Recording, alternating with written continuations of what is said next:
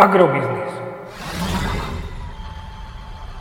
Ekonomický portál manažéra. Prognóza cien agrokomodít pre 26. týždeň. Očakávané ceny na burze Matif na konci 26. týždňa.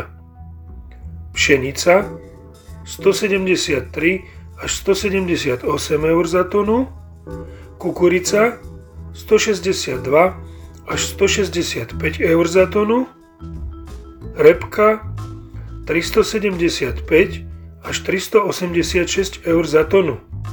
Vzhľadom na aktuálnu situáciu v Nemecku očakávame, že ceny jatočných ošípaných na Slovensku tento týždeň budú korigovať smerom nadol o 2 eurocenty za kilogram jatočnej hmotnosti do pásma 1,50 až 1,56 eur za kilogram jatočnej hmotnosti. Očakávané júnové ceny surového kravského mlieka na Slovensku vzrástli oproti minulotýžňovému odhadu o 40, respektíve 50 eurocentov za 100 litrov.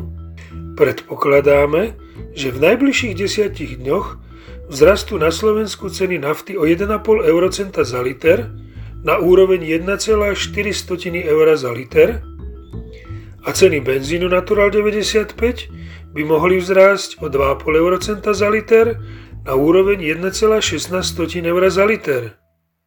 Podrobnejšie informácie nájdete v aktuálnej prognóze na portáli Agrobiznis.